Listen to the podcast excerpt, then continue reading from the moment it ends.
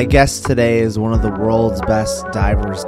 Silver gold medalist Steele Johnson is joining the Four Seas podcast today. And Steele is a friend from Ramsey. He's an incredible guy. He's not only one of the world's best divers, he's a silver medalist, but he's such a good man. And his story, I think, is going to resonate with a lot of you. Steele is on his fifth foot surgery. And we talk about where he's at mentally right now, how he's preparing for Paris next year, for the Summer Olympics in 2024, but also why he is passionate about a few things from social media to being a metalhead and how he's able to connect with so many around him. An incredible podcast over Triple Jam Cider. We had a hard cider today. It's Black's Hard Cider, Triple Jam, Strawberry, Blackberry, and Raspberry. And it was incredible, rich filled conversation. I think you will love today's podcast. And if you are new to the Four Seas podcast, welcome. I'm your host, Noah Corsten, and I have found that some of the best conversations I've had with people is over cigars, ciders, and coffee. If you're wondering what the fourth C is, my last name's Corsten. So it's Corsten, ciders, coffee, and cigars. And the goal of this podcast is to help you connect and be better in your community and to help you connect with those in front of you. So without further ado, let's dive in with my interview with Olympic silver medalist Steele Johnson.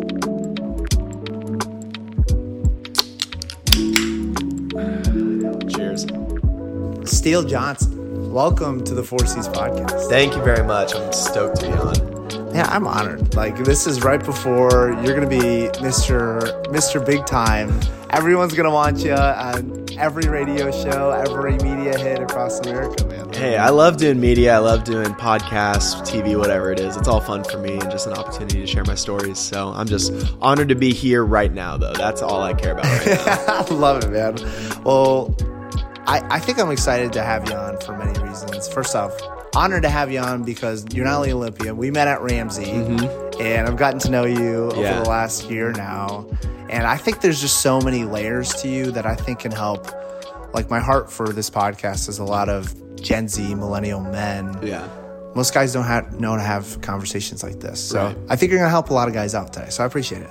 I mean, I've had a lot of people help me along the way. So if I can just do my part and pay it forward, that's great. Love it, man.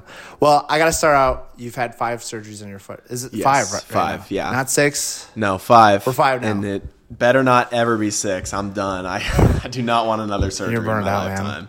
How's the foot feeling? Like, It's getting there. It's it's technically healed. So uh, it's a super long story. I'll condense it because it would take up this entire podcast to tell it all. But back in 2015, I was diving, you know, getting ready for the college season. We had Big Tens coming up soon, and I was starting to limp around the pool deck. I was having a little bit of pain in my foot, but I really wasn't too focused on it because I was a stubborn, you know, 18 year old getting ready for championship season. But my coach sent me off to go see the trainer and the doctor just to get it checked out to make sure it wasn't anything super bad. Hmm. I go to the doctor, I get the scans done on my foot, and we learned that I had a stress fracture in my navicular bone, which is a pretty small bone in the midfoot. Doesn't get a great blood supply, so it doesn't heal on its own very easily.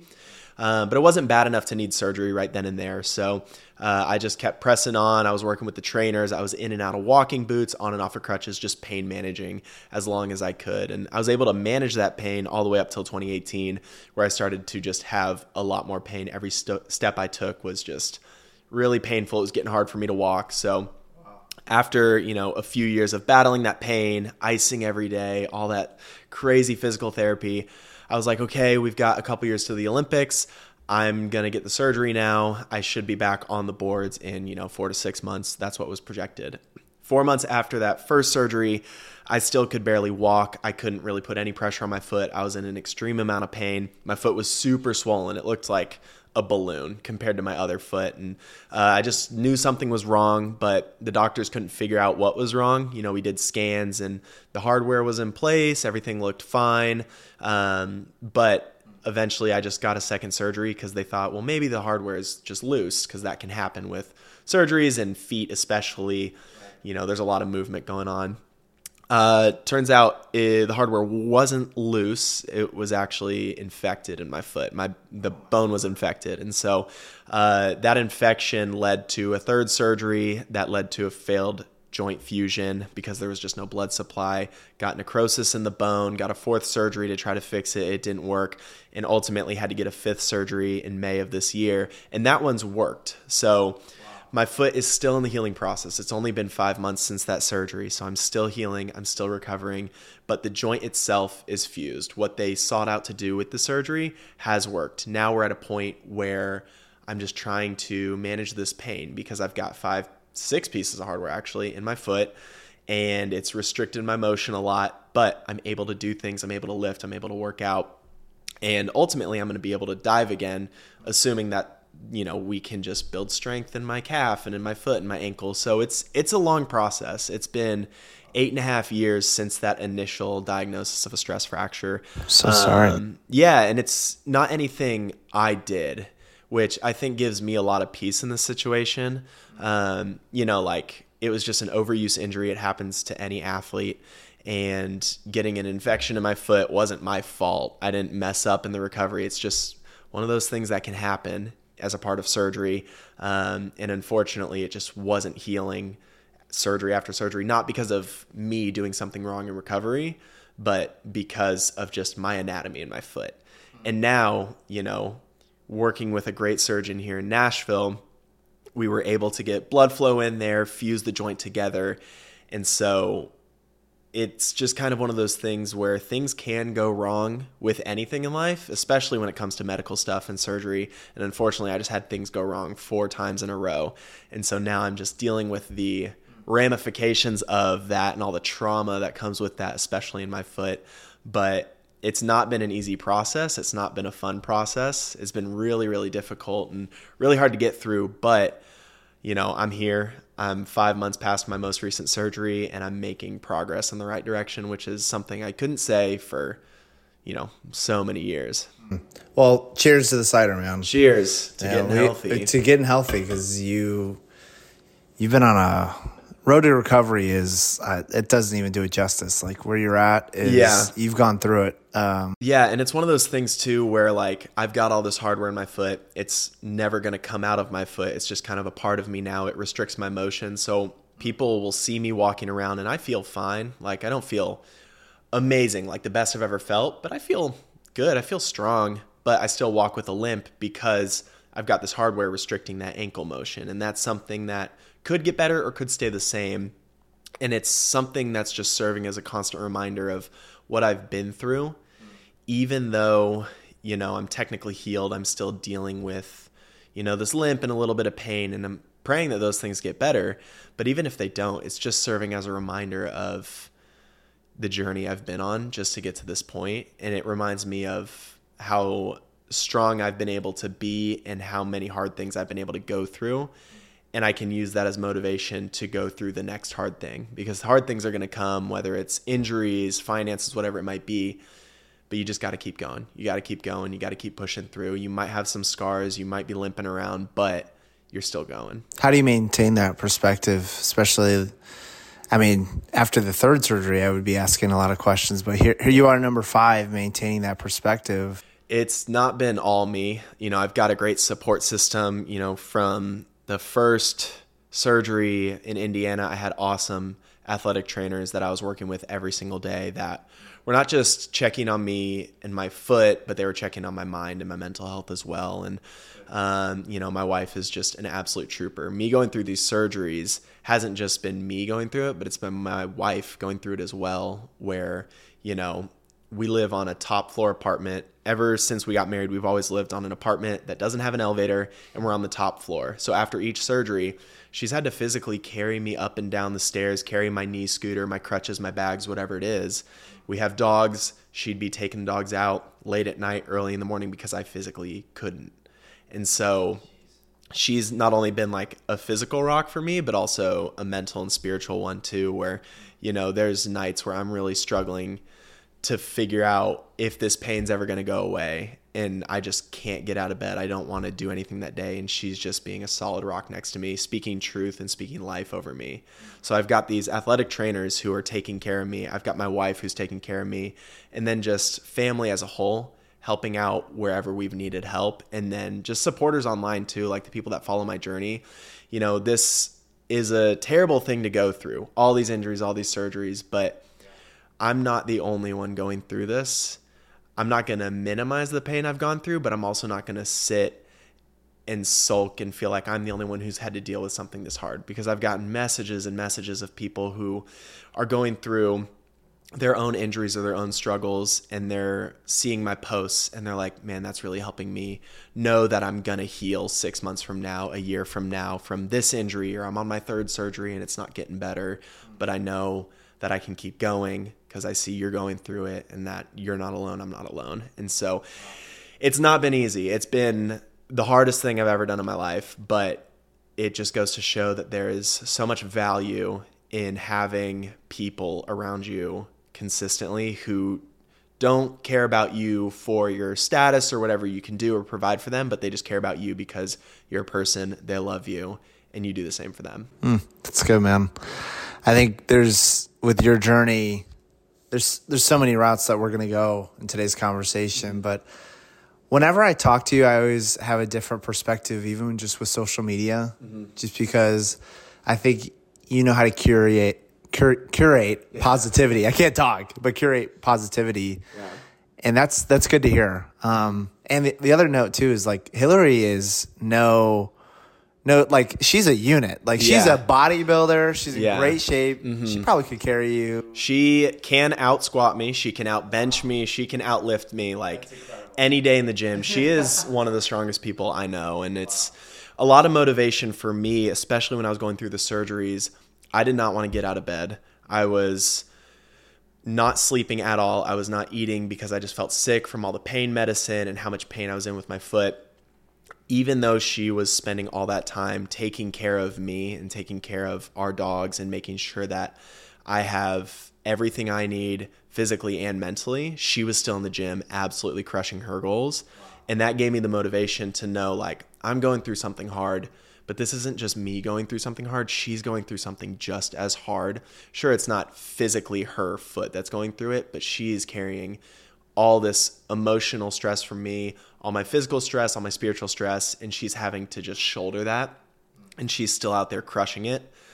I need to be out there crushing it too. I need to keep going. I need to keep persevering. And so, you know, I was struggling to get out of bed, but she would really give me that motivation without even saying anything to get to the gym to make sure I'm keeping a healthy lifestyle the best I can given the circumstances I was in. Yeah. I mean, you guys are a power couple in so many ways, man. And yeah, she's, she's the best. Yeah. It's awesome, man. great.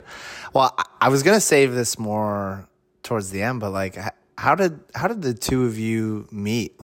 Yeah. So we met through her younger sister, technically. Um, so her younger sister and I both went to Purdue. We were the same year in school. We met the first week of school um, just at church, the local campus house church on campus. And uh, we were just kind of in the same friend group. Um, and it was just kind of one of those things we knew each other, me and her younger sister. Um, but I never really like met Hilary, my wife until our sophomore year. So I found out about Hilary specifically through an Instagram post that her younger sister Lacey made um, on her birthday, just a picture of the two of them. And I went full like deep dive into her Instagram and Twitter. And yeah, it was just like, oh man, this girl is absolutely beautiful. Like, I probably won't ever meet her. There's no reason for me to meet her. She, at the time, was living in Colorado. And yeah, oh, it's a great state. Um, but I was persistent, and so I followed her, um, and I reached out to her. I messaged her on Twitter, and she sent me a really nice message in response. And at the end of it, it said, "Have a nice fall." Oh, man. and so it was like early September. So I was like, Note taken. She's not interested. I'll back off. Who says no to an Olympian? And this time, you were an Olympian, right? No, I wasn't. Oh, so oh, really? It was this my sophomore year of, of college, and so okay. it was my gap year, well, Olympic waiver year. Okay, and so, so you're close. We're, yeah, I was probably a little less than a year out at that point, and then winter rolls around, and so we've still never met. But I sent her another message of like a book recommendation based off something she had posted on Twitter, and uh, this time the conversation kept going, and so we were just chatting back and forth for about a week, and then the conversation just kind of naturally died down. And I think that week or later that week, it was finals week coming up. Her younger sister and I always used to run into each other at the local Starbucks on campus. Uh, it was right next to the pool, so I'd go on my practice breaks, and uh, in walks Lacey, and standing with her is Hilary, and they come up and say hi, and it was just like this surreal moment of someone like, oh man, I've seen you online for a year now, and we've talked a little bit, but we've never met. Now we're meeting, um, and that was that we met and it was nice and they got their coffee and she went off to help her sister study. And i messaged her later that night and i was like hey it was really nice to meet you. If you're ever back in town let's grab coffee. And she just responded with cool i'll come back next weekend and so that just started us kind of getting to know each other on the weekends we'd have a coffee date and then that was right when the world series with diving the olympic year in 2016 was starting so we had our first date we were just getting to know each other and then i went off to brazil for a month and then I came back and I went to Illinois. We had another date. And then I went off to, I think, Beijing and then Dubai, came back, had another date, went off to Canada and Russia, came back. So it was like we would have a date and then we'd text like throughout the week while I'm overseas. But it would be like I'm in Dubai, so time zones are super crazy. We'd have like 30 minutes to talk, and then that would be the end of the conversation. But we officially started like dating, dating in April of 2016, so right before Olympic trials. And then she came to the Olympics with my family, got to see me win the medal, all that exciting stuff, and we got married a year later. Wow. Yeah. That's awesome, man. now I've always wondered like for for Olympians and, and just professional athletes in general, um, just with the few athletes that I've worked with and you know, just seen up close, mm-hmm. the good ones really work on it really work on their marriage. And the, you know, the ones that their marriages don't work out, you know, you don't always see the, I think they put in the work, but they, they didn't put in the work that they thought they needed. Yeah. How do you balance being an Olympian and being a husband?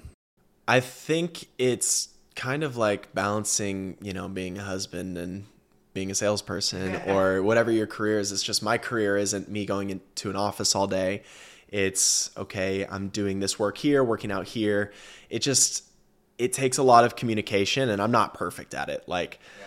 throughout we've been married over 6 years now like I have learned to grow in communication. I have grown a lot as a person, uh, a lot as a husband, but yeah, it just it takes work. You have to know where your priorities are and you have to not waver in those priorities because when you do lose focus on what your priorities should be, which is your wife and your family, that's where miscommunications come in. That's where you're not seeing each other enough and you feel disconnected and not on the same page. And so there will be times, you know, when I'm gone at a competition for a couple weeks that I just have to be extremely intentional about calling her, FaceTiming her, texting her, but not just texting throughout the day. Like we need to have intentional conversation because I feel like an intentional intentional conversation goes a lot deeper than a you know day long of texting back and forth that's just kind of like oh i'm doing this now i'm doing this now. And i'm guilty of that. Like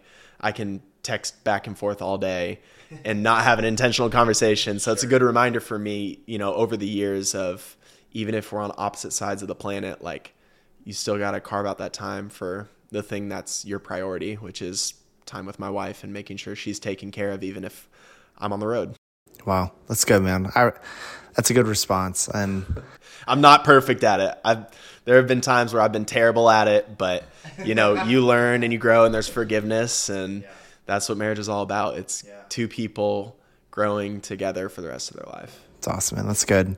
Now, I, this isn't in the notes, and I could take this out if you want me to, but I want to ask you, like, being an Olympian, especially your role. Mm-hmm. I mean, you're for a living, your shirt's off half the time, so you have to get some interesting messages at time. I don't really ever check my messages. I'll probably check my DMs once a month because there are good messages in there from people who are going through injuries. Right. Um, who are yeah, and so like I hate going through my DMs because 95% of it is just trash. It's super inappropriate messages that people send. They think they're anonymous sending all their thoughts to someone because you know my sport I'm in a speedo. Right. It's like it's just the nature of it, but I will check my messages once a month, and I, you can get a little blurb at the front of the message to s- kind of see what they're starting out by saying before it goes into the full message.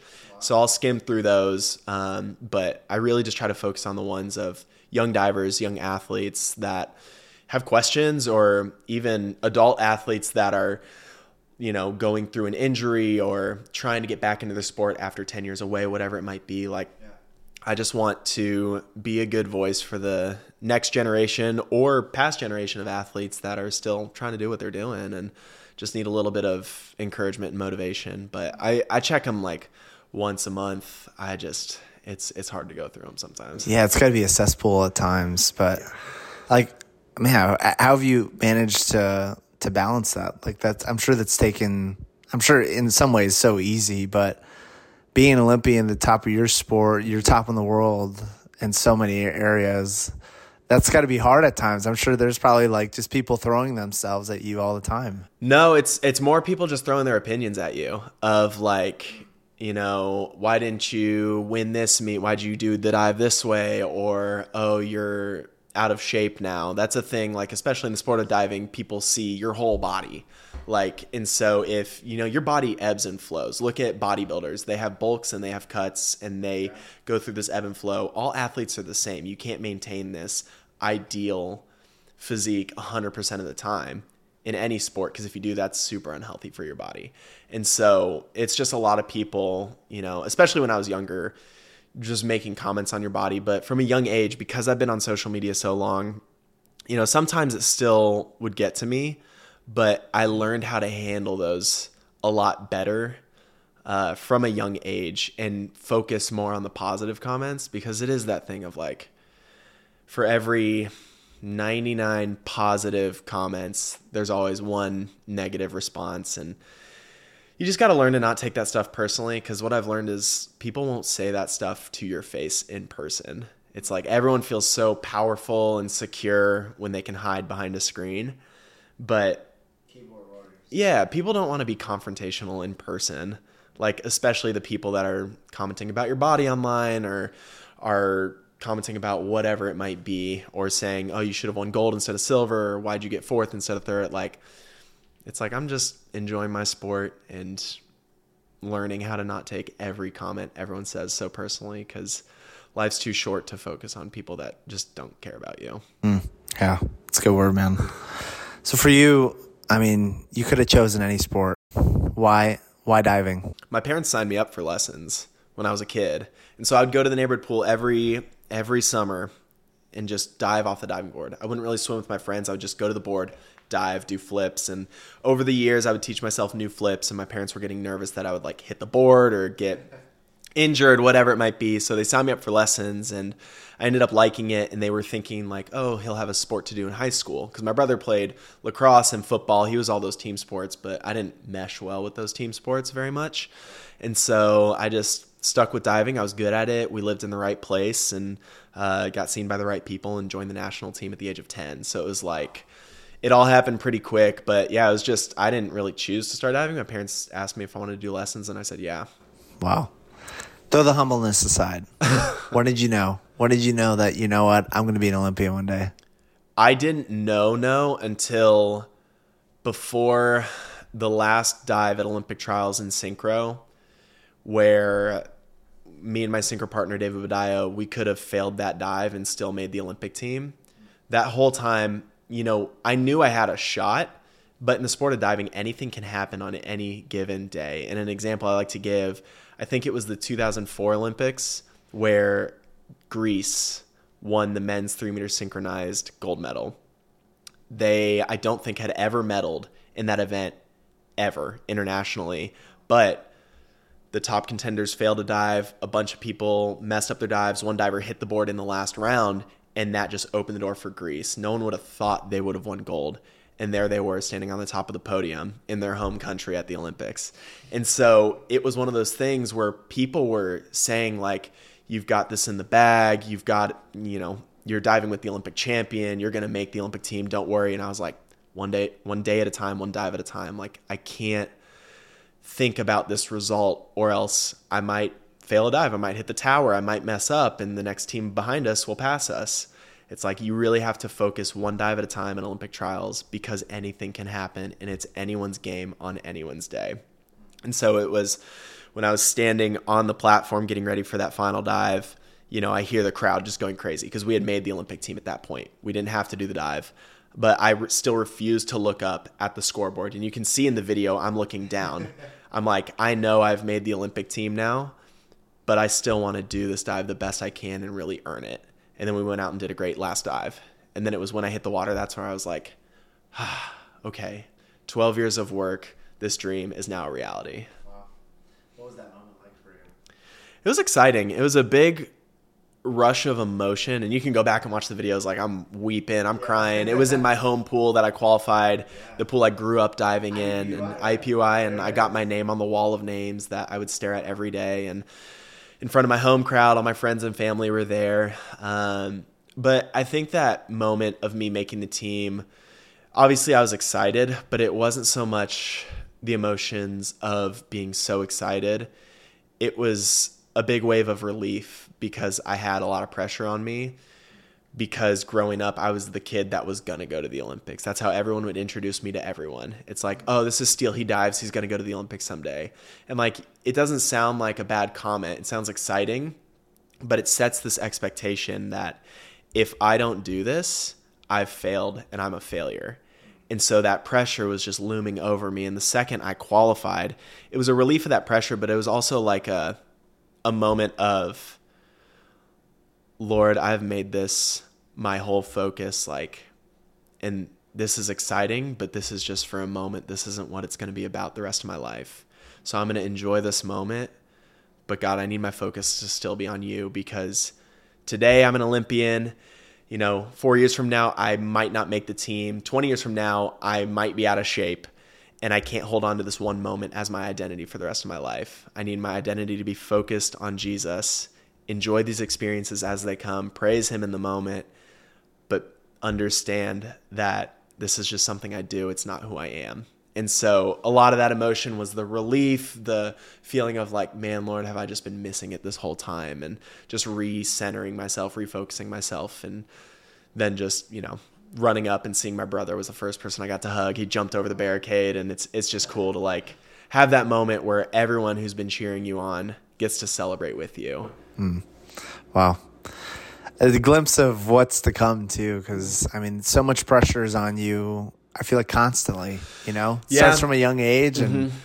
now I feel like it's that burden of like, oh, I gotta get gold now. You know what I mean? Yeah, that was the thing too. Immediately after winning silver, like my goal was to get to the Olympics. I didn't ever think like I will win a medal. It's like if I win a medal, that's awesome, but that's not my focus. My focus was to get there because going into the platform synchro event, we had just gotten fourth place at the World Cup beforehand. And so we were technically ranked fourth in the world. So technically we weren't medal spot. So I was just like, I'm going to dive the best I can and let the results fall where they lie. And we ended up getting silver, which is great. And I was super stoked, crying at the Olympics again because I was just so thankful and joyful and excited and was like, Lord, thank you for this awesome moment. Like, I'm just so thankful to be here and be able to do what I do. And I feel like I had a good perspective on where my identity was at the time as well, just not focused on the, the awards or accolades, but on Jesus. And then you get home and everyone's like, oh, you got second place, you know, and I even made the jokes of like, oh yeah, second, first loser at the Olympics, you know. And so it's like one of those things where you can be excited in the moment and then the years go by and you're like, ah, gold would have been great. And then you get to the next Olympics and everyone's like, you need to make it so you can go back and win gold next time. And I'm like, that's not what it's about. It's about just enjoying the experience and just doing what God's given me an ability to do and to love people well in the process. And so that's definitely something I've wrestled with though of like, you know, we weren't even close to gold. My goal wasn't necessarily gold, it was just to dive the best I could, which I think I did. And we got silver, which is amazing and like something I will be thankful for for the rest of my life. But I've had to check myself leading into other competitions of like don't let this result that's coming up be your new identity because it's easy to be like well i was the first loser or then when you win it's like i'm the best and then another meet comes and you don't win and then it's like what happened. I was the best. Now i'm not. Who am i? So it, sports can be very fickle in the way of seeing yourself as something you're truly not. Because you can be the best in the world that day. A year later, it's exciting, but it really doesn't matter. Because it's it's not something you take to your grave with you. You can't take your medals with you after this life, and so I just want my kids in the future and grandkids to enjoy the awards, and I'll enjoy looking at them while they're here. But man, my identity's got to be just so rooted in Jesus, so that when other competitions come and I either win or get dead last, it doesn't change who I am. Mm. Where did that foundation for you really show for you as a believer? Being on as big of a stage as you are, um, I know, like you, your background, you have a Christian background, like you grew up in a good Christian home, mm-hmm.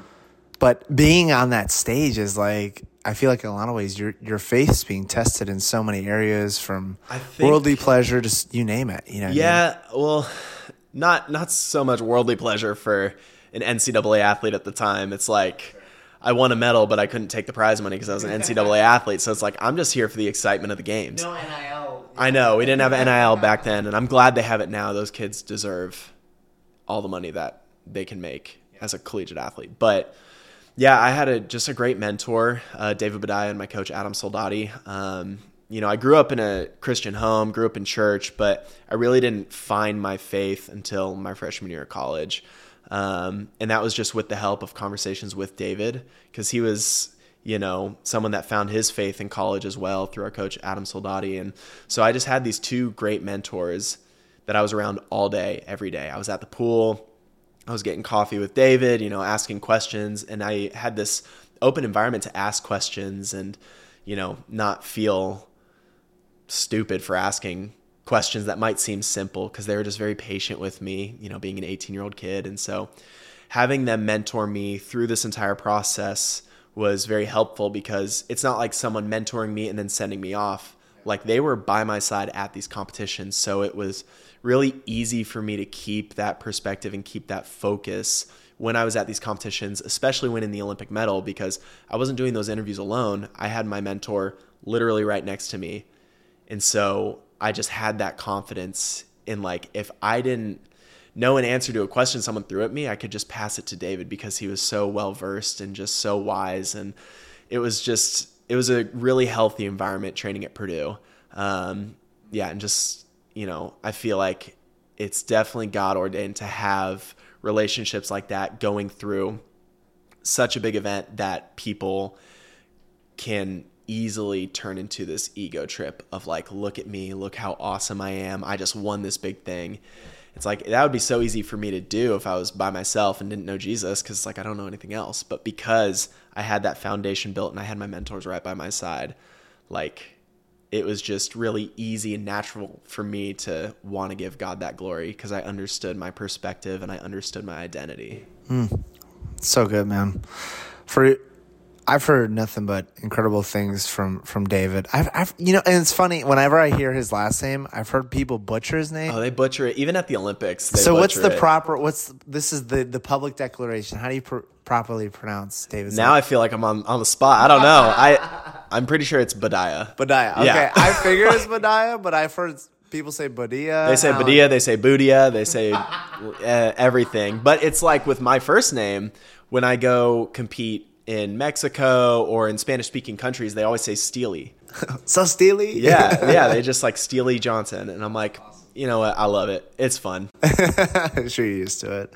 But I've just, I remember when you guys were in Rio, like just hearing the faith journeys of, of both of you. But really, I was hearing a lot of David's faith journey. Mm-hmm.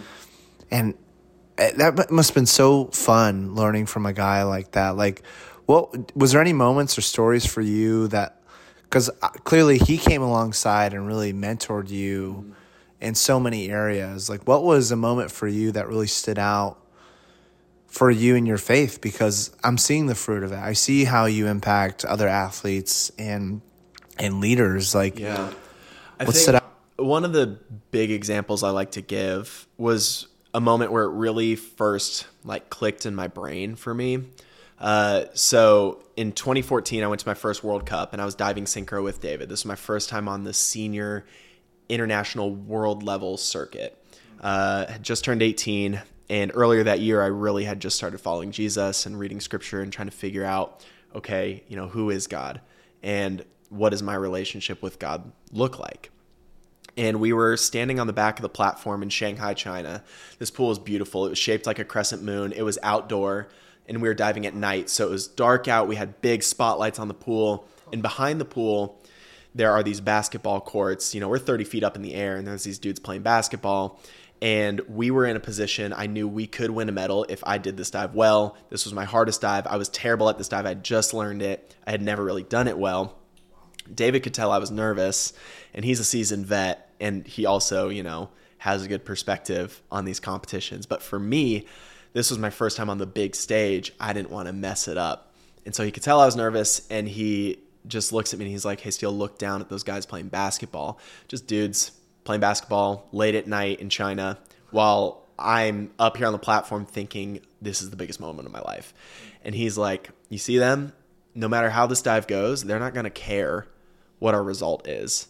So just go do the dive and don't worry about how it's going to end up. And that was a moment for me where it clicked of like, this seems like the biggest moment in my entire life, but it's going to be here and it's going to be done. And the result will be exciting or disappointing for a moment, and then we're on to the next competition. And that was just like a big relief moment for me of like, there's going to be more opportunities to do this. And even if this goes the best it's ever gone, people I don't know and that don't know me aren't going to care. It's not going to affect their life. And so I can't let this impact who I am and my identity. And we ended up doing a great dive and getting the bronze medal, which is really exciting but I had that good perspective of I'm not walking around like I'm a world bronze medalist. I was like, man, that was really exciting. Okay, time to get ready for the next competition. Mm. Wow. What's your perspective going into Paris now? And you're you're more of the seasoned vet now. You're the leader. Yeah, yeah. It's weird. Like I'm the old guy now. I'm 27, which I went to the Olympics when I was 20. So that's crazy that that was so long ago. But my perspective has totally changed. You know, growing up, leading up to the 2016 Olympics, my goal was to get there. And now, you know, I've been there, I've done that. I want to go back. I want to do it again. I want to be the best athlete I can be. But I've been through so much to get here. I've been through five surgeries. I've had conversations where we're not sure if I'm ever going to walk right again or if I'm ever going to be able to jump again. So the fact that I'm walking, I'm building strength, I'm jumping, it's not so much about I need to get on the Olympic podium. It's more of I've been through such a wild journey just to get back to this point. I'm going to enjoy every moment the best I can while I'm still able to do this and just try to love people well along the way. And that means if I win big meets, great. Be excited, praise God, love people. If I get dead last, so what? Love people well, cheer people on, and realize that that placing doesn't change who I am.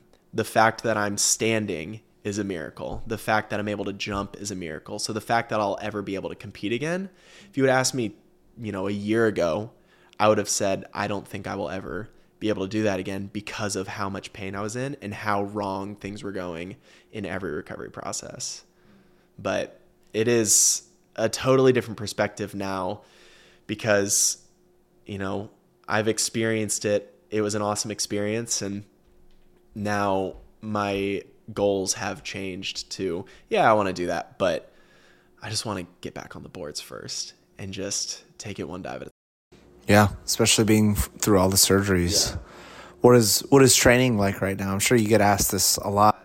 Yeah so it's kind of been a mixed bag because i just got cleared to start doing jumping and running and things like that. So for the first five months after surgery it was just hitting the weight room. And then you know a couple months ago i started swimming and biking to get cardiovascular work in. So it's kind of a big mixed bag of lifting five days a week that's the non-negotiable. Doing stretching because mobility and flexibility is important for diving but adding cardio in to make sure i'm in shape for when i get back on the boards and jump. And so i just started diving again a couple weeks ago and so now I'm just starting to ramp that up slowly. I'm not in any rush. It's like, yeah, Paris is less than a year away, but I personally am in no rush. I'm going to take it one dive at a time, and I'm going to get my competition dives back when I get them back, but I'm going to trust the process. But, you know, I've been through this before. After my second surgery, I competed four months after that surgery and made the world championship team. So a lot of the diving specific stuff is like riding a bike. Yeah, I'm going to need to get back up there, get some repetitions off, just get the feel back. But once you have the feel back, it's pretty quick to fine tune the stuff. So I'm just kind of trusting that my body's going to know what to do. And I'm just taking as good of care of it as I possibly can right now, making sure I'm working out, drinking water, eating healthy, on my feet so my foot gets used to the pressure and, you know, all the reps. Yeah. And newsflash, he, he still looks good. So when he's rocking the speedo, he's still yeah. he's still looking good. I've definitely I think I'm over 190 pounds now, and I'm six foot one. Most divers are short and whatnot, but I'm a taller diver. And at the Olympics, I was 20 at the time. I think I was like 170. So I'm like heavier, but it's muscle heavy because I've been really working hard because I'm not just focused on being super slender all the time. It's like, no, I want to, because I've gone through these surgeries, I want to be powerful. I want to feel strong. I want to feel like I can push the board or jump high.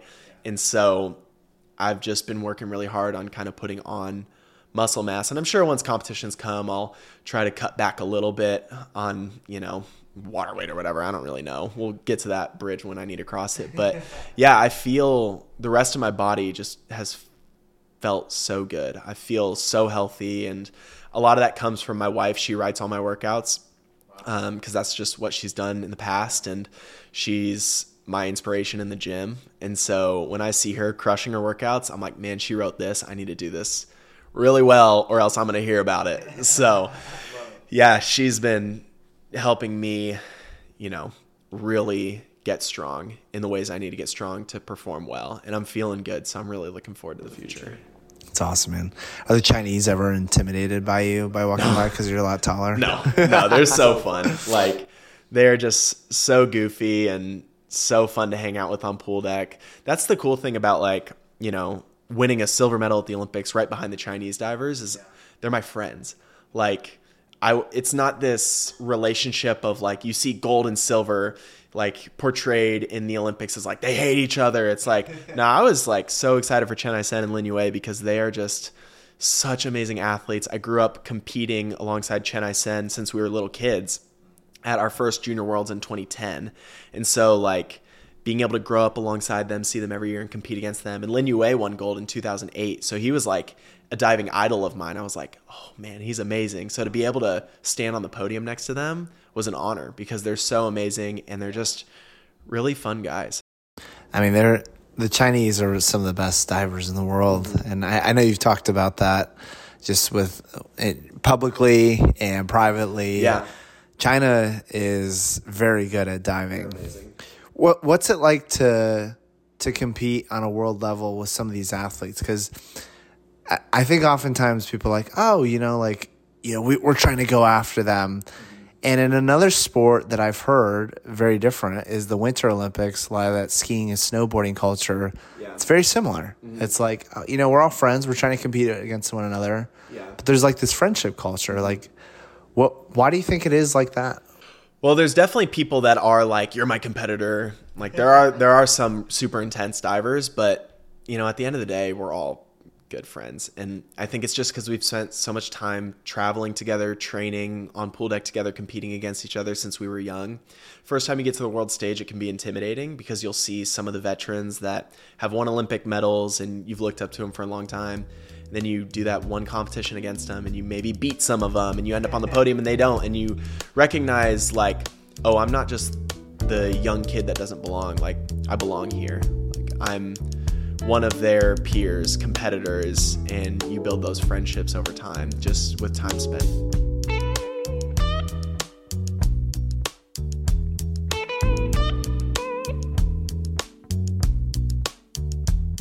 Awesome, man.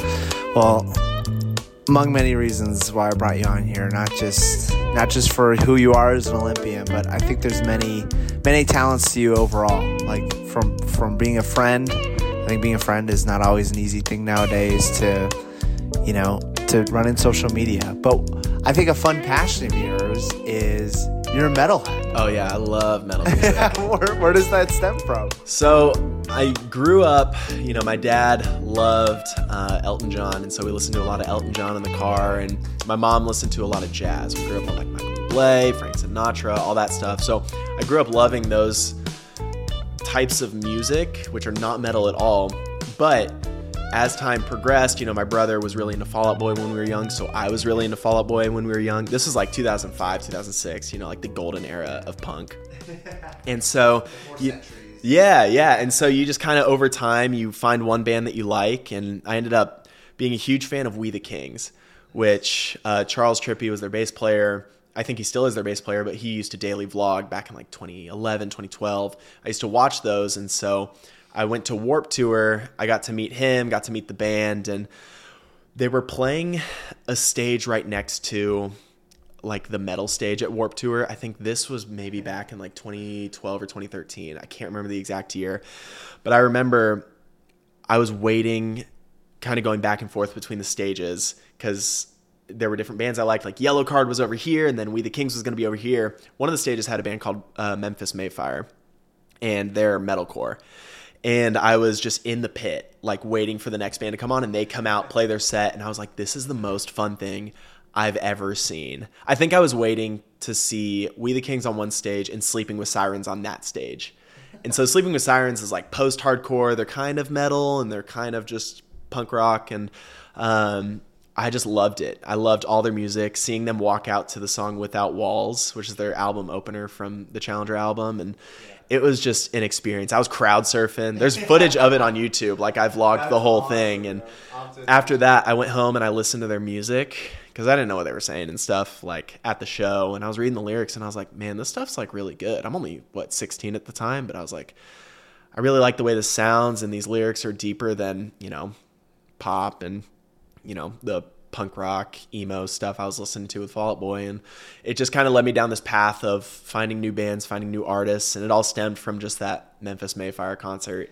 And now I'm like a metal junkie. Anytime there's a metal show rolling through town, and there's a ton in Nashville because a lot of those bands live here. Like Memphis May Fire, those guys I think live in Spring Hill, and so it's it's kind of this weird full circle moment. But I love metal. Just you know, there's a lot of depth to the music. It's so similar to jazz. It's kind of just like jazz with distortion in a lot of ways. And so I think that's why I love it deep down is it's very technical, but then there's just these heavy moments where you want to run through a brick wall and there's these really great lyrics and I just I love the whole environment of it and metal concert goers have been some of the nicest most kind concert goers I have ever come across. It's it's awesome. That's so funny because you think metal, you're like, yeah, hard, like yeah. yeah. I've been to metal concerts and I've been to non-metal concerts, just like pop shows, and I will say metal concerts, people look out for each other. Pop shows, I don't know. It's a different crowd. Like, different vibe. Yeah, and maybe I just had bad experiences, but like, yeah, just being at like a Silent Planet concert everyone just is I don't know. We're just kind of all on the same wavelength and love the music and just love that community. So it's it's really cool. That's awesome, man. I was I remember when we were when you were at Ramsey and you're like, "Yeah, I'm a metal guy." I was like, "What?" it throws everyone off. No one ever notices it. And I'm like, I don't get why no one gets it now cuz you know, I've got like tattoos and but I don't know. Everyone looks at me like, what would you think I listened to if you looked at me, dude? Honestly, it, I'd be like, this, this dude's a Drake boy, like, yeah. and like I, I, I think Drake's last good album was More Life, but that's just my opinion. Hey, that's a hot take. Yeah, I don't like, but that's back when I would listen to more of that. That's kind of when I was like metal and rap and pop still, and now I'm just kind of like morphed into. I just want all this metal music. So, what do you listen to before you dive? Um, so back at the Olympics, I it's funny. I listened to the song Destruction by Fit for a King on repeat during that synchro event where we won the medal. That song at the time just got me so hyped up. It is so heavy. It is a brutally heavy song and it just kept my blood going. I was like, I need to have as much energy and adrenaline as possible. I'm putting that cue the next time I see you at the gym. Oh yeah, dude. It's it's a good one. And it's sad too, because I've never seen I've seen Fit for a King play a lot. I saw them play here a couple weeks ago, and I still have never seen them play Destruction because it's not like one of their more popular songs because they've got a really a lot of really good songs. But that song on repeat. But now when I listen, when I'm at competitions, I'm listening to a mix of like Silent Planet, Fit for a King Still, Devil Wears Prada, Catch Your Breath. Uh, you know, dude, there's so many good.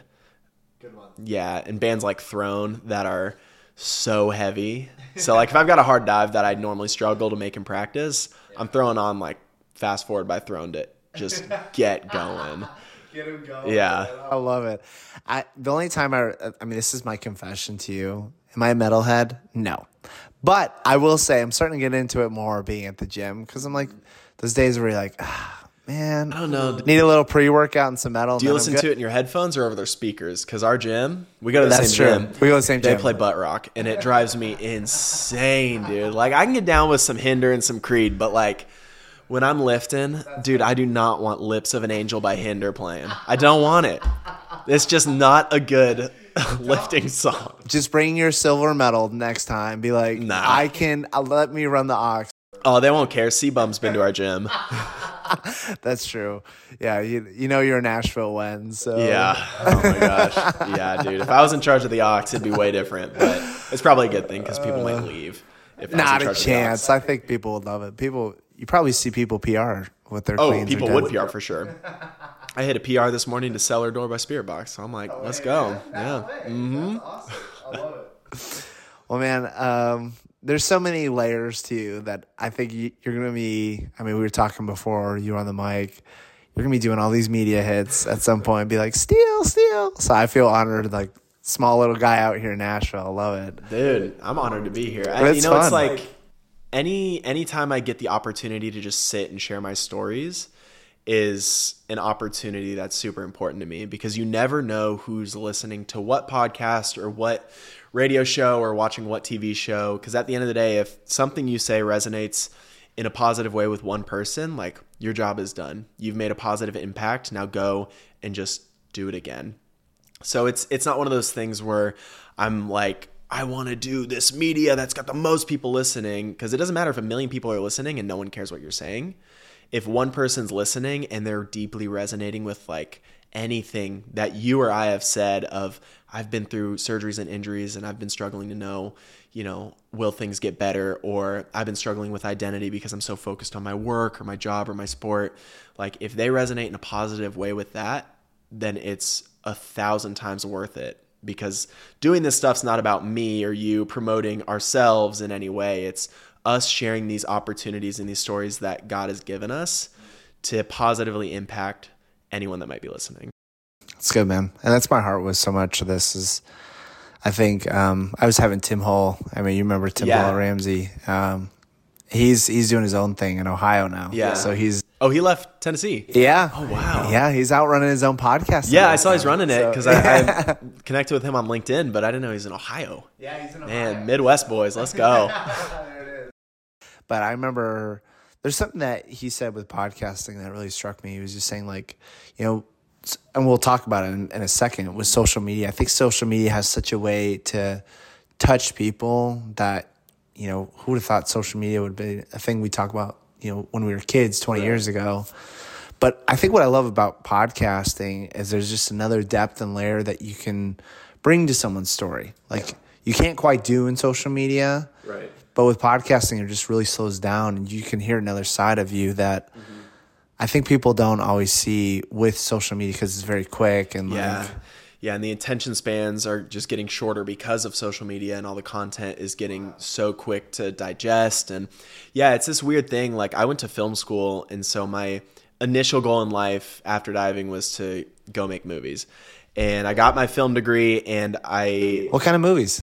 I just wanted to do feature films at the time, and I was like, I just want to be in that world, be out in Hollywood, LA, like making movies, and had you know opportunities to start that path, but ultimately, I just knew that that's not what I'm supposed to be using my creative side for.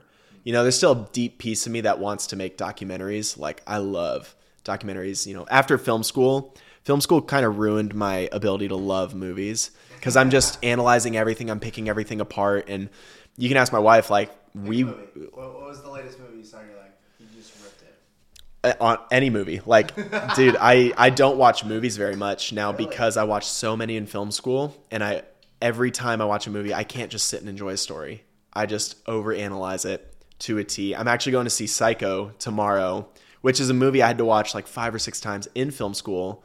But it's the first time my wife's going to be seeing it. It's like Alfred Hitchcock's big masterpiece from the 1960s. It's an amazing film. but I'm already thinking of like, okay, when we go to the theater tomorrow, I cannot lean over and say they did this in this shot because of this, or look at that lighting, or oh, did you know this? Like, I just need to sit and enjoy the film because you'd go to film school, you'd watch a movie, and you'd write a massive paper on everything from color theory to the way lines are said to the way shots are made. And so, like, I, I wanted to go that direction until I got so deep into it that I just started to not enjoy it anymore.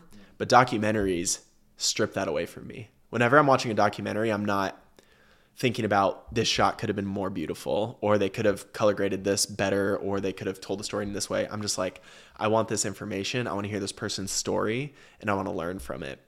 And so I love documentaries.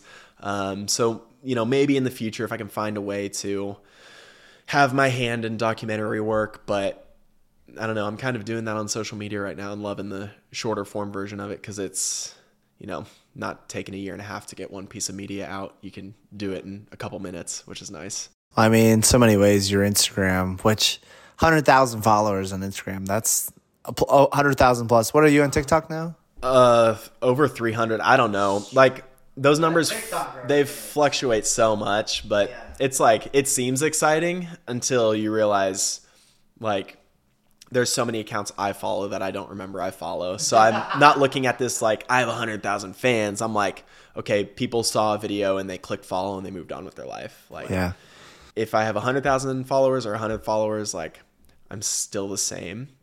And so yeah, it's it's fun though because it is part of my job to do brand collaborations and make content for companies and so I do spend a lot of time on social media every day and I love doing it, but you can't get so focused on analytics because that'll just eat away at you. Right. What's what's your biggest lesson that you've learned with social media? Because I feel like most people, most athletes like yourself going in, you know, you're on the world stage. Yeah. Somebody like, oh, I just post. But you're like almost like a wine connoisseur. Like, yeah, you know what's up with social media. The the most important thing I've learned is that you have to be okay if your content you've spent hours and hours and hours making does not perform well, mm. but content you slap together in 10 seconds performs best. My best, highest performing piece of content was a video I took at practice and I threw a trending sound over and it's got, you know, like 15 million views, quarter million likes on it. And there are videos I've spent weeks making for YouTube that have 300 views. And it's it's one of those things where it's like you can't get upset. You've got to make what you're making for the love of it. And yeah, I know what content works well. Like the diving videos work really well with trending sounds because it's quick, digestible, but it's not creative in any way for me. So I've got to be okay letting this baby that I'm creating of this beautiful piece of content live and serve a purpose of just, you know, maybe a few people are going to see it that are going to really love it and it's going to speak to them. Eh, but it, it is definitely frustrating when you work really hard on something and it just flops, but that's the nature of the beast. love it, man. So, what what's your advice to anyone listening who is like, you know, I need to start making that content? I this selfishly, I'm saying this for me too because I'm like, this is my public declaration. Yeah, I got to be better at this too. Consistency. Eh, from what I've seen over the years, I've been really studying social media and working in it. Is consistency trumps quality which you need to be trying to make the highest quality content you possibly can all the time. But at the end of the day, if you're spending two weeks making one piece of content, or you could those two weeks make 14 pieces of less quality content, but they're easy to digest, easy to understand, and on trend. That's gonna serve you a lot better and serve your audience a lot better. So, if you've got this big, grandiose story you wanna tell, break it up into bite-sized pieces that keeps people coming back for more people do that really well on tiktok of like follow to stay in the loop whatever it is stuff like that yeah. focus on just posting consistently and finding new ways to be creative every time you post but don't let the fear of this isn't creative enough or this isn't good enough keep you from posting something if i would have done that with that diving video that had no creativity and I didn't think was necessarily a great dive. It was a dive where I broke position, I landed on my side. It wasn't awesome, but it was a piece of content that resonated with people. They're like, "Oh man, even Olympians make mistakes." It's like I could have easily sat on that video and never posted it and, you know, we would have never known what happened to it. So, at the end of the day, just get the content out there. Um, but also take a step back and think before you post. That is the biggest, most important piece of advice that can save you from so many issues on social media is we all want to post something in the heat of the moment or when we're really fired up about something. Give it two minutes. Calm down, reread what you're writing or what you're posting because you might want to make an adjustment that is much needed something I really try to focus on with my own social media is if I'm really fired up over something, I can type it out in a notes app and then I will stop. I will leave it for a little bit and go back to it. And 10 times out of 10 I look at it and I'm like, yeah, that's that's not serving anyone. That's not serving me. I shouldn't be posting that. What's the point in that? Just to get something out that is of zero quality? Nah. Like just let me reword it or find something else to post about. But yeah, just take a second before you post. So many people they just post so fast all the time without thinking. And then there's just ramifications to that. You know, you can't undo what you've sent. Like you can undo it, but people screenshot stuff so fast. The Wayback Machine captures everything, so it's like just take a breather, take a sec, go outside for a second, and then come back and reevaluate. Hmm, it's good. I won't be surprised if you open up your own media company one day or even run your own documentary. I would love to see it. I want to make a documentary. That that's definitely like a bucket list item. And I made like a short one uh, in film school on my dad's baseball team in college.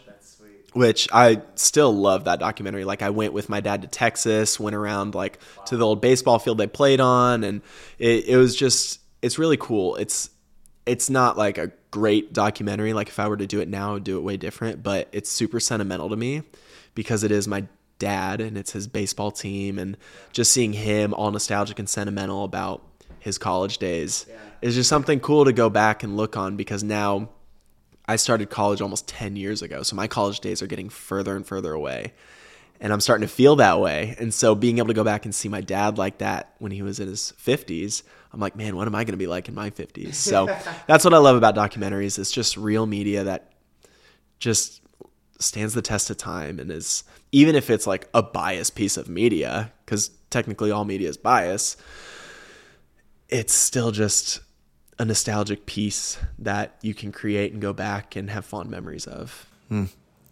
I love that man. Um, yeah. I, a guy I had on my podcast. His name's uh, Paul Batura. Mm-hmm and he's a vice president of communications at uh, Focus on the Family. He's a he's a guy I grew up with. Um, uh, just in Colorado, he's in Colorado Springs. Oh, I love so. Colorado. it's cold in the winter, but it's beautiful. It is, man. It's the best.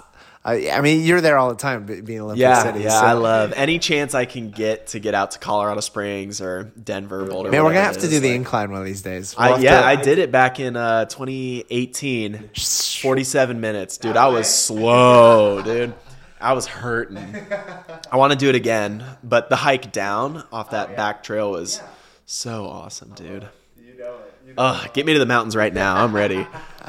but one of the things um, he he's wrote wrote uh, I should wrote my goodness writ wrote in a few written. written there we go thank you it's not the cider I promise but one he wrote a story on Paul Harvey he did a whole um, biography on him yeah. and it was so fascinating because one of the things that he talked about, I'm not sure if you know who Paul Harvey is. He was like um, the Dave Ramsey back in like the 50s and okay. 60s. Big finance. Yeah, oh, just radio guy. Just oh, radio okay, guy. just gotcha. just radio guy. Just did a regular news. Yeah. And even back then, he just he dedicated a whole show just to positive content. It was like That's you know, cool. like there's just there's just certain things that our minds just need to chew on that we don't need to think about certain other things. But yeah. I think the route, what I've seen with you in a roundabout way is like you're about positivity and good vibes. Yeah.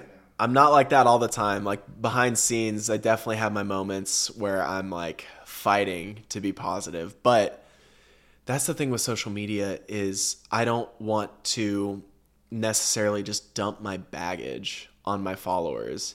If I'm going through a hard time and I want to post it about post about it on social media, I need to come at it from a perspective and really truly understand how I can make this positive, how I can see, you know, the light at the end of the tunnel, how I can see the glass half full.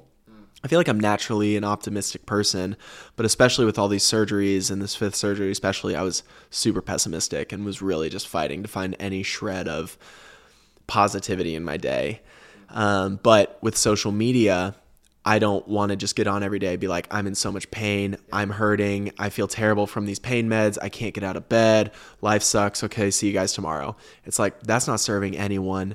Sure, I can get pity comments, but you do that every day. People are going to not want to see that because that's going to bog them down too. So if I'm getting on social media, I need to come from a place of recognizing that things might not be perfect, but I'm aware of that and I'm doing what I can to have a great day. I'm doing what I can to get stronger. I'm doing what I can to find a piece of joy in the day amidst the darkness. And so many people get on social media and just dump all of their negativity and sadness. And, you know, I think if that's an outlet for people, you know, if you need to be real on social media, that's okay. But first be real with people around you, find your community, because then they're going to be able to work you through what you need to work through better than social media followers. Because a lot of social media is just an echo chamber, and you can get stuck in these negative pathways yeah. forever, and it's like a maze.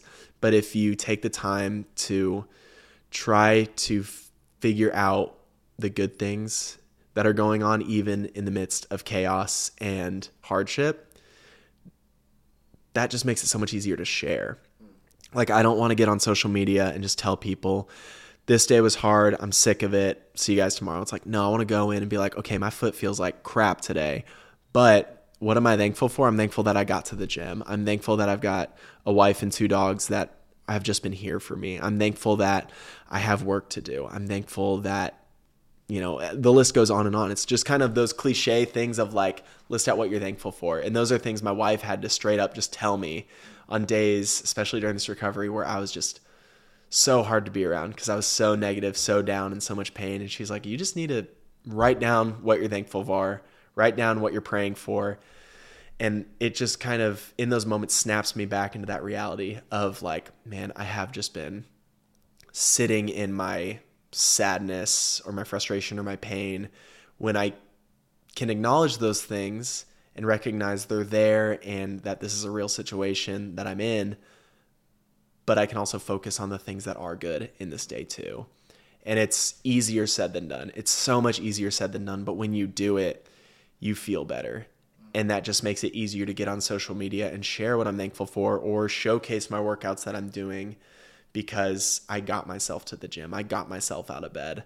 Uh, but it is it is definitely easier said than done. But I work every day to just find the good things in the day because again, life is too short to just look at all the bad things that are happening and you know, it is something I have to constantly tell myself every day, every morning, or when something bad happens, or, you know, I don't get this opportunity I was looking for, or whatever it might be, that I've got to go back and be like, okay, well, what is good? Like, I live in a great place. I've got great family. I've got a great wife, two amazing dogs, great friends. I've got these cool opportunities. I'm healthy. I can do all these things. And so, yeah, it is a constant reminder, especially as someone who's just been through so much like medical trauma. Yeah. Oh my gosh, yeah. And out of anyone, like you you've been through a lot. So, man, that's a good word. I was going to ask how you balance that, but I think you summarized that very yeah. well. And I'm like I'm a big journaler too. And so that's one of the things is like I can typically feel a lot of my negativity coming at me towards the end of the day where I'm exhausted, my foot's more tired, so naturally I'm feeling a little more bogged down that's the time where I really like to have my time with the Lord, reading scripture and journaling, because I don't want to just go to bed feeling my worst. I want to do what I can to get back to that place of thankfulness before I go to sleep. But a lot of people like to start their day that way, but I feel good in the mornings. Like, yeah. I feel like I'm ready to attack the day. So, I, I don't know. I'm just like a nighttime nighttime reader and writer. But yeah, I think that's a big thing and something my wife has constantly reminded me to do is just like write down your prayers, write down what you're feeling, because you can always go back on that and see what the Lord's done in your life. It's good, man. Man, we've been doing this for an over an hour. Really? It's flown by, man. Yeah. Dude, that goes quick.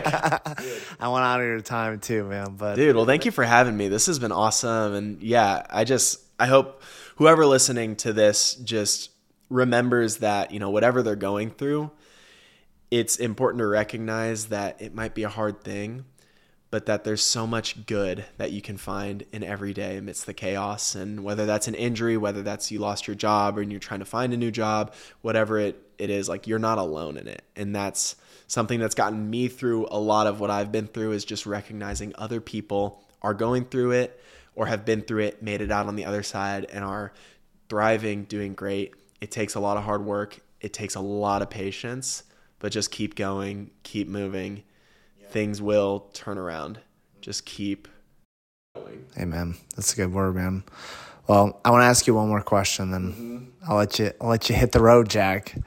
Um, it is salute. I, I, gotta get a camera. Yeah, yeah. The episode two with me. episode two with Steele. And what is what is one question that you wish people would ask you that most don't? One question that I wish people would ask me. I don't know. I feel like I've been asked so many questions in my life, but I think the big one, and you touched on it, is just like, you know, what are you passionate about outside of your sport?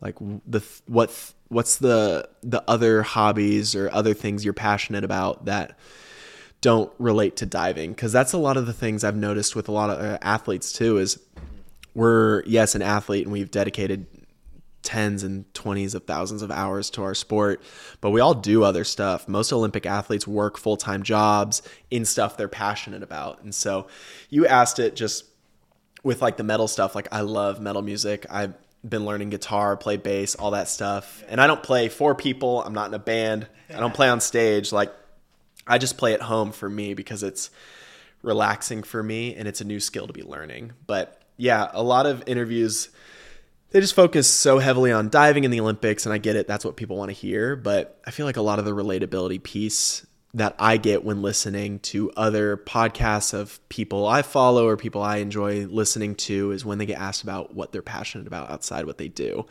because that's what's really exciting is you get to see all the facets of other people of man we put people in a box or in a lane of like you're you're a diver so do your diving you're a football player so be a football player. It's like well yeah i might do this but i really love baking or i love cooking or i love films and i love music and not just like i enjoy listening to music but i create i do these things.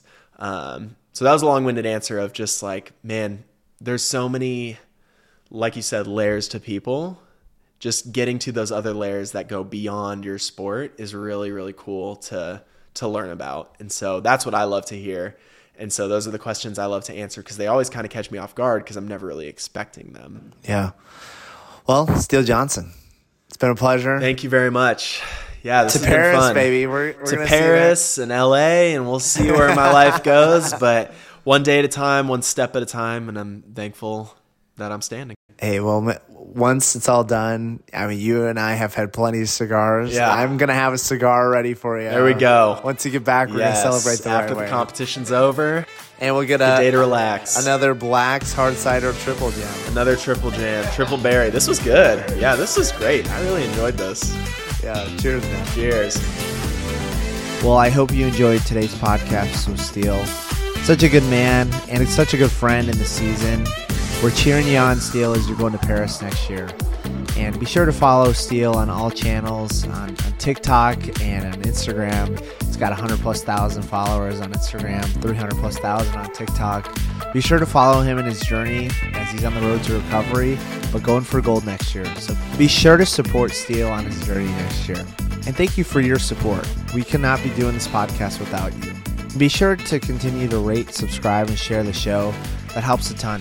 We could not do this podcast without you. And until next time, we will see you on the Four Cs podcast.